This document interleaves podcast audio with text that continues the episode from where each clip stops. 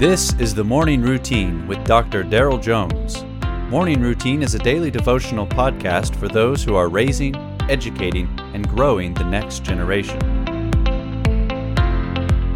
Okay, well, thank the Lord. It is Friday, February 25th. Who's ready for a Friday? Not, not all at once. Raise your hands.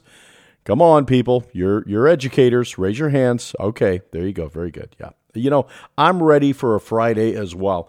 I'm not sure why there can't be more Fridays in a week. They are so overwhelmingly popular. But uh, nevertheless, here we are, February 25th, reading this morning from First Chronicles chapter 16, verses 41 and 42. With them were Heman and Jeduthun, and the rest of those chosen and expressly named to give thanks to the Lord, for his steadfast love endures forever. Heman and Jeduthun had trumpets and cymbals for the music and instruments for sacred song. A highlight of David's reign as king of Israel was bringing the Ark of the Covenant to Jerusalem. The Ark was important because it was a symbol and even housed the presence of God. David assembled all of Israel to retrieve the ark from Judah and bring it to Jerusalem. Upon the ark's arrival, worship ensued. Israel brought the ark into the tent David had constructed, and David erupted with a song of thanksgiving.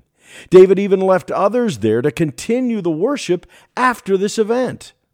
Those who were in charge of the worship like Asaph and his brothers, were Levites, special servants who ministered to the Lord. They worshiped before the ark regularly.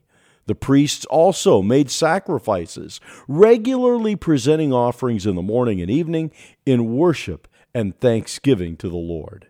Both the priests and the Levites led this worship, and more people were selected to give thanks over 70 people.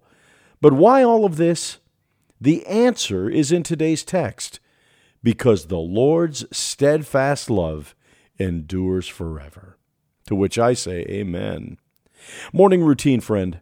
Worship is the proper response to God's faithful, loyal love.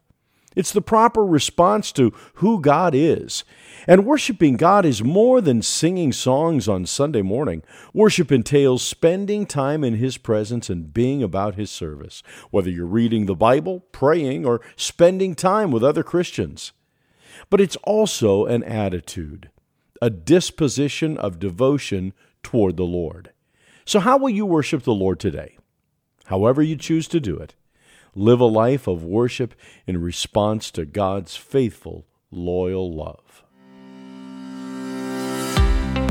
You have been listening to the Morning Routine brought to you by the Herzog Foundation and hosted by its president, Dr. Daryl Jones.